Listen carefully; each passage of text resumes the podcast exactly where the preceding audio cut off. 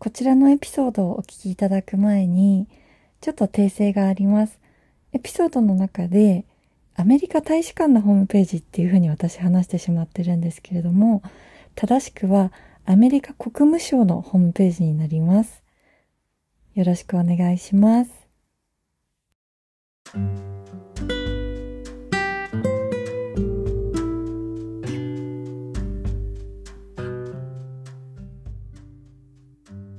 お疲れ様です。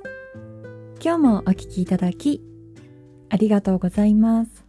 今日のテーマが、私の旅行先の選び方なんですけれども、私結構一人旅が多いので、結構ね、気をつけてはいて、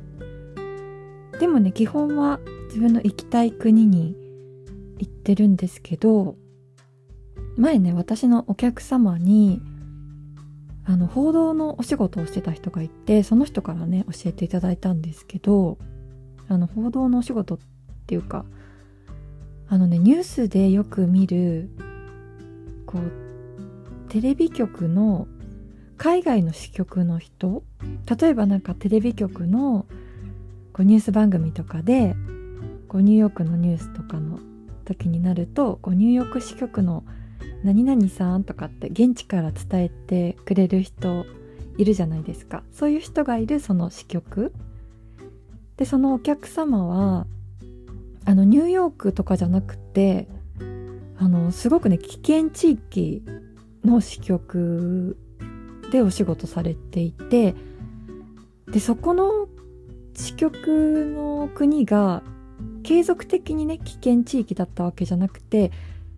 たまたまそのお客様が赴任してる時にその国の首都で大事件が起こってしまってでそれが結構長期間にわたっての事件ででその時にその国に赴任してたから危険地域の報道を担当することになったお客様なんですけどでそのお客様から教えていただいたんですけどあの例えば旅行行きたい国があったりもしくはこう旅行先でねこう情勢が変わってしまってどうやって情報を手に入れようっていう時はあのアメリカの大使館のホームページを見るんですって。でアメリカ大使館のホームページにトラベルアドバイザリーっていうところがあって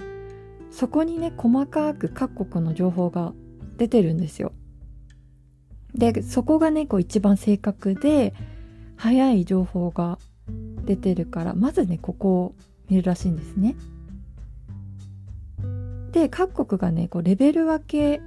されててすごい分かりやすいんですけどレベル1が、まあ、通常時というか通常時と同じように気をつけながら旅行してくださいっていうことなんですけどでレベル2が通常時よりは少しだけ注意しましょうねっていう感じででなんで注意しないといけないかっていうのはこう理由はホームページにそれも書いてあるんですね。例えばデモが起きてるからとかちゃんと理由も書いてあるんですね。で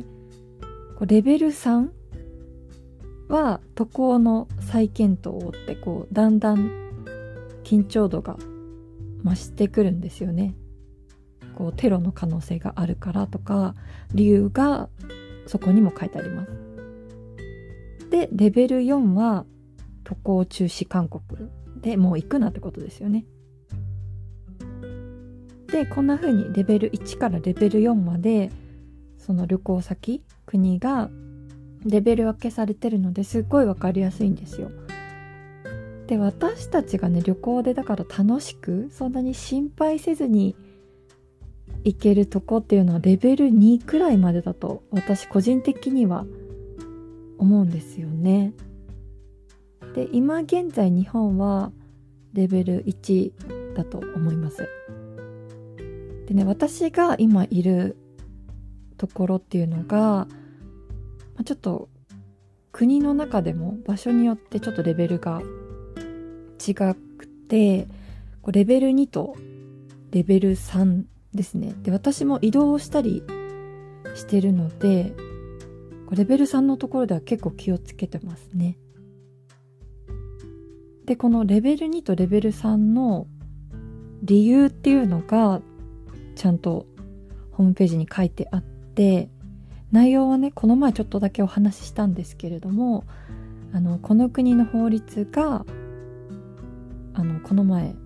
7月1日ですねにリニューアルされたのでその法律が都合よく使われて旅行者でも拘束される可能性があるので気をつけてくださいって書いてあります。プラスこの国の一部の地域ではアメリカの力が及ばない場所があるのでこれはねおそらく領事館がないってことだと思うんですけれどもそこにそこの場所への旅行は再検討くださいって書いてありますねはっきり。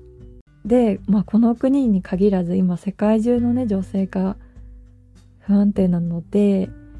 旅先でね何かあったら是非あの見てみてください。今日もお聴きいただきありがとうございました。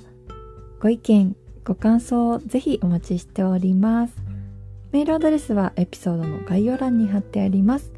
あとインスタもフォローしていただけると嬉しいです。